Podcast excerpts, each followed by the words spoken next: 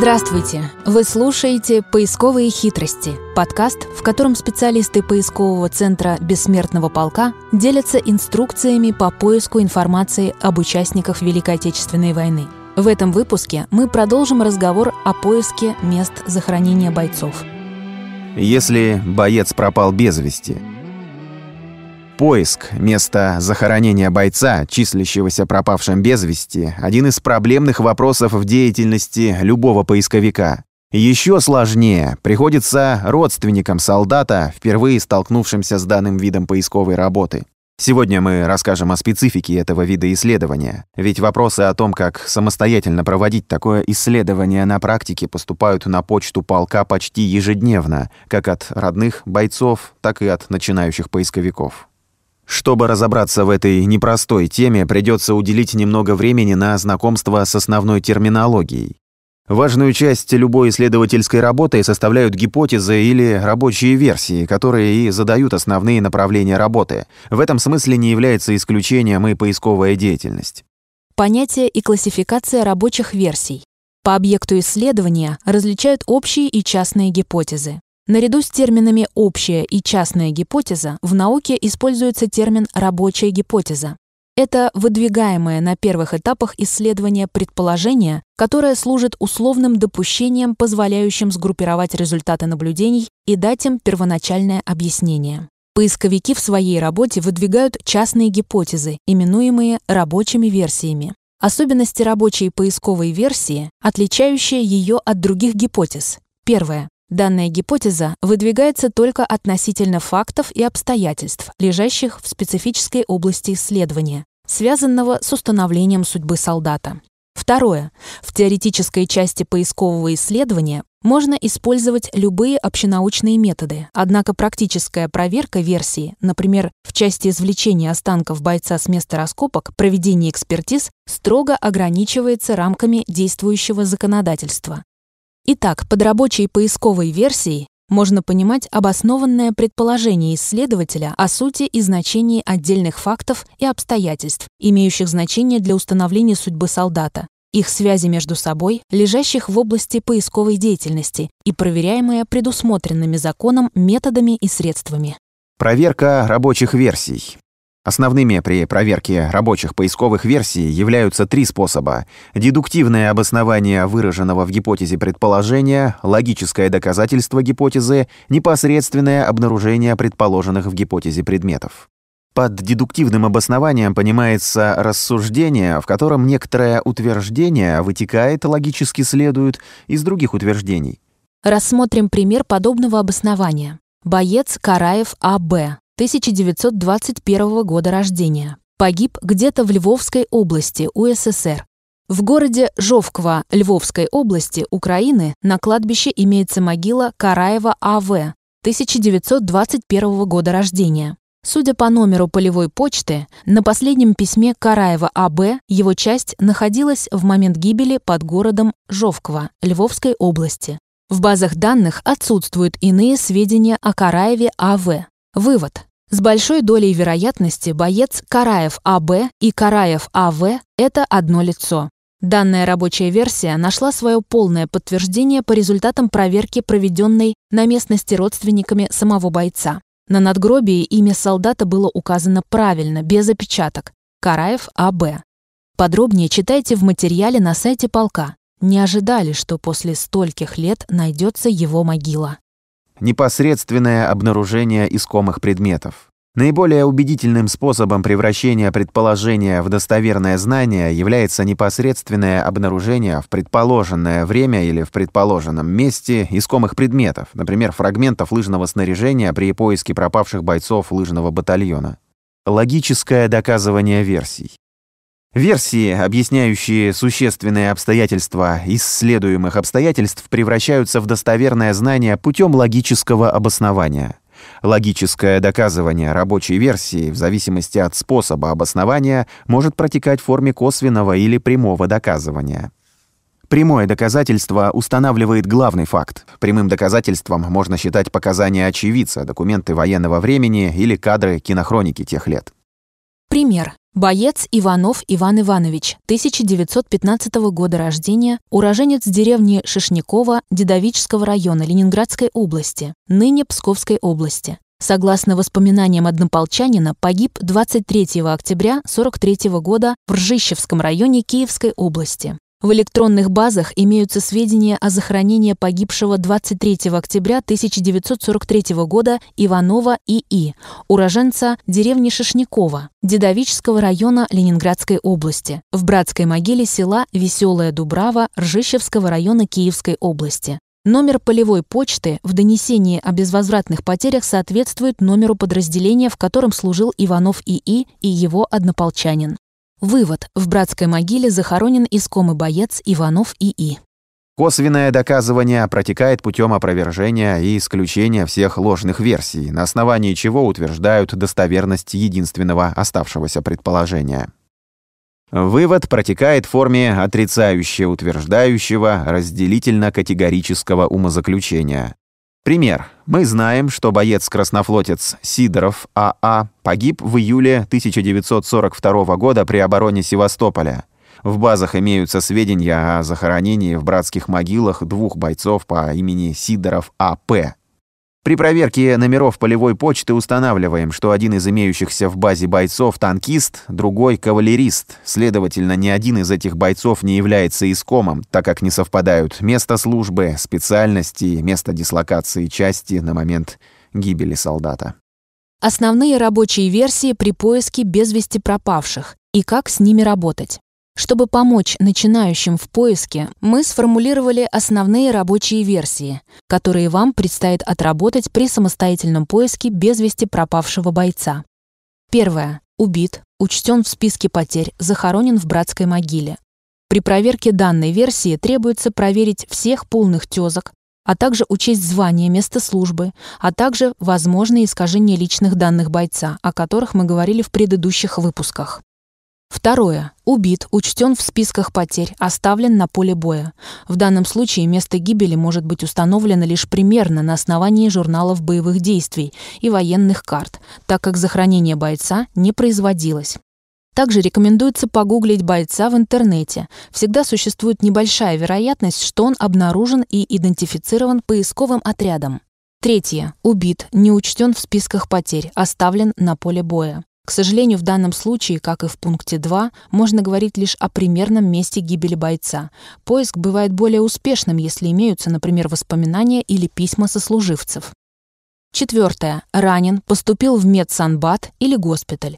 Здесь следует отрабатывать как вариант смерти бойца в госпитале с последующим захоронением на госпитальном кладбище, так и вариант его выбытия из госпиталя по излечении, на фронт, либо комиссование из армии по ранению. Об отработке этой версии мы уже говорили в четвертом выпуске поисковых хитростей. Запрашиваем сведения о ранениях. Рекомендуем также внимательно изучать документы об исключении из списков безвозвратных потерь. Автору данного материала удалось таким образом найти двоюродного прадеда, Бережного Дмитрия Ивановича, числящегося пропавшим без вести с 1943 года, и его семью. Пятое. Попал в плен. Далее боец мог находиться в передовом фронтовом лагере, мог быть перемещен в другой лагерь и на территорию другого государства. Какая могла быть судьба в таких случаях? Погиб в плену, умер от болезни, освобожден. Единой базы данных военнопленных нет, но есть списки по разным лагерям на сайтах госархивов, специально созданных сайтах конкретных лагерей и сайтах, созданных добровольцами и историками-исследователями. При отметке на сайтах архива Министерства обороны о плене и наличии карточки военнопленного можно на других ресурсах посмотреть уточняющую информацию об этом, месте нахождения лагеря, его историю, а также провести сравнение с другими военнопленными с такими же карточками. В Центральном архиве Министерства обороны продолжается работа по пополнению архива документами из разных стран о пребывании в плену советских военнопленных, местах их захоронений. По возможности документы оцифровываются и пополняют базы данных сайтов. Для уточнения судьбы военнопленного после его освобождения можно сделать запрос в архив ФСБ и МВД. Возможные варианты судьбы. При проверке на военно-пересылочном пункте бывшего военнопленного по итогам медосмотра и опроса сотрудникам НКВД могли распределить в действующую армию, смотрим боевой путь, в лазарет, комиссовать по болезни, инвалидности, направить на работу на военный завод, арестовать. Решения об аресте могли принимать по разным основаниям, в том числе уголовным статьям. Также после отбывания наказания в лагере человек был поднадзорен органами МВД. Поэтому данные нужно смотреть и в системе ФСБ, и в системе МВД. А также, если уже точно установлено, что был арестован осужден, то также в архиве Генеральной прокуратуры и Верховного суда. Данные о военнопленных в большей части внесены на сайты архива Министерства обороны, но также можно уточнять в списках, представленных на других ресурсах. Шестое. Дезертировал. Для борьбы с дезертирством применялись различные меры. Так, приказом Наркома внутренних дел Берии к 25 июля 41-го были сформированы в дивизиях и корпусах отдельные стрелковые взводы, в армиях отдельные стрелковые роты, на фронтах отдельные стрелковые батальоны. Каждый задержанный таким подразделением командир, красноармеец, краснофлотец подлежал проверке. Если его признавали бежавшим с поля боя, то он подвергался немедленному аресту. По нему начиналось оперативное, не более чем 12-часовое следствие для предания суду военного трибунала как дезертира. На особые отделы возлагалась обязанность приведения в исполнение приговоров военных трибуналов, в том числе перед строем. В особо исключительных случаях, когда обстановка требует принятия решительных мер для немедленного восстановления порядка на фронте, Начальник особого отдела имел право расстрелять дезертиров на месте, о чем должен был тут же донести в особый отдел армии и фронта, флота. Военнослужащих, отставших от части по объективной причине, организованно в сопровождении представителя особого отдела направляли в штаб ближайшей дивизии. О поиске таких бойцов расскажем дальше. Седьмое. Привлечен к уголовной ответственности. На фронте имели место и уголовные преступления, их расследовали органы юстиции, поэтому воина могли осудить не только по политическим мотивам, добровольный переход на сторону врага, необеспечение или оставление оружия, которые расследовали органы НКВД, СМЕРШ. Поэтому запрос о судьбе осужденного нужно кроме ФСБ направить и в Главную военную прокуратуру, и в Главный информационно-аналитический центр МВД с просьбой ознакомить с уголовным делом, протоколом заседания суда и судебным решением с приговором военного трибунала. Судебное решение, заседание суда могло быть выездное на передовую, могло быть и о высшей мере наказания, и о замене его на исправительные работы, отбывание наказания в штрафной роте на фронте, лагере для осужденных. Если выездное решение принято о высшей мере наказания, то надо смотреть, где находилась воинская часть в это время, где мог быть после расстрела захоронен на местном кладбище или дивизионном, лазаретном. Либо где находилась ближайшая прокуратура и суд, куда могли доставить арестованного. Само дело может храниться в ЦАМу РФ. Все зависит от рода войск, в котором воевал осужденный и кем рассматривалось дело. Документы выдаются только родственникам, нужно подтверждение родства. Восьмое.